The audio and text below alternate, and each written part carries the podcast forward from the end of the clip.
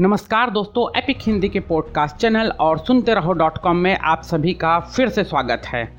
आज का विषय है हमारा कि महाभारत काल का अंग देश आखिर वर्तमान भारत में है कहाँ पर? जी हाँ दोस्तों, मैं उसी अंग देश की बात कर रहा हूँ जहाँ के शासक थे महारथी सूर्यपुत्र कर्ण।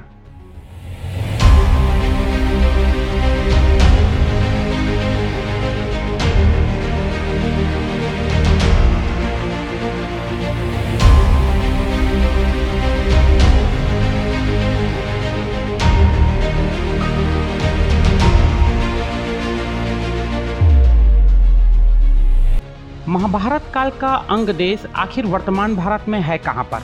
वर्तमान में बिहार राज्य का भागलपुर जिला ही प्राचीन अंग देश कहलाता था।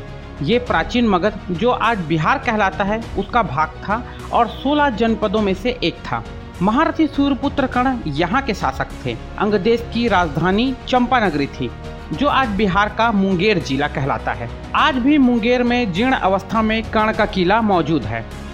नालंदा विश्वविद्यालय के बाद विश्व का दूसरा सबसे प्राचीन और तीन सबसे प्राचीन विश्वविद्यालयों में से एक विक्रमशिला विश्वविद्यालय इसी अंग देश में था, जिसका विद्वान ने नालंदा विश्वविद्यालय के विनाश के कुछ समय बाद ही कर दिया था।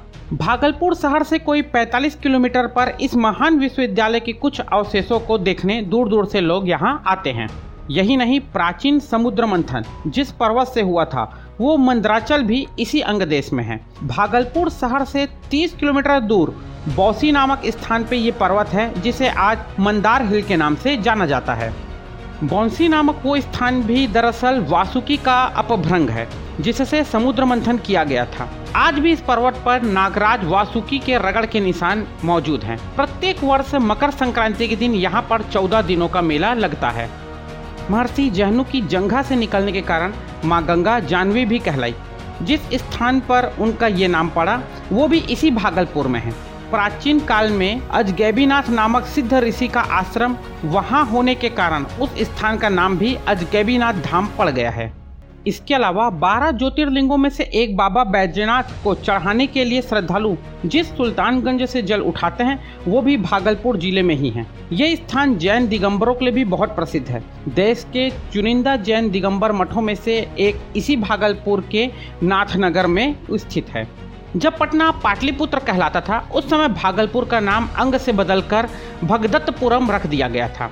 इसका कोई ठोस प्रमाण तो नहीं है, किंतु कुछ लोग यह भी मानते हैं कि महाभारत के महान योद्धा नरकासुर के पुत्र भगदत्त के नाम पर यह पड़ा था। बाद में यही नाम अपभ्रंग होकर भागलपुर बन गया। हालाँकि भागलपुर को आज भी अंग प्रदेश के नाम से ही जाना जाता है। इसी प्रकार, इसी प्राचीन नाम के कारण भागलपुर और उसके आसपास के स्थानीय भाषा अंगिका कहलाती है। ये थी महाभारत काल से जुड़ी और सूर्यपुत्र कर्ण की नगरी अंग देश की कहानी। ऐसे ही रोचक जानकारियों के लिए हमारे साथ जुड़े रहिए एपिक हिंदी के पॉडकास्ट चैनल के साथ या आप विज़िट कर सकते हैं डब्ल्यू पर। तब तक के लिए गुड बाय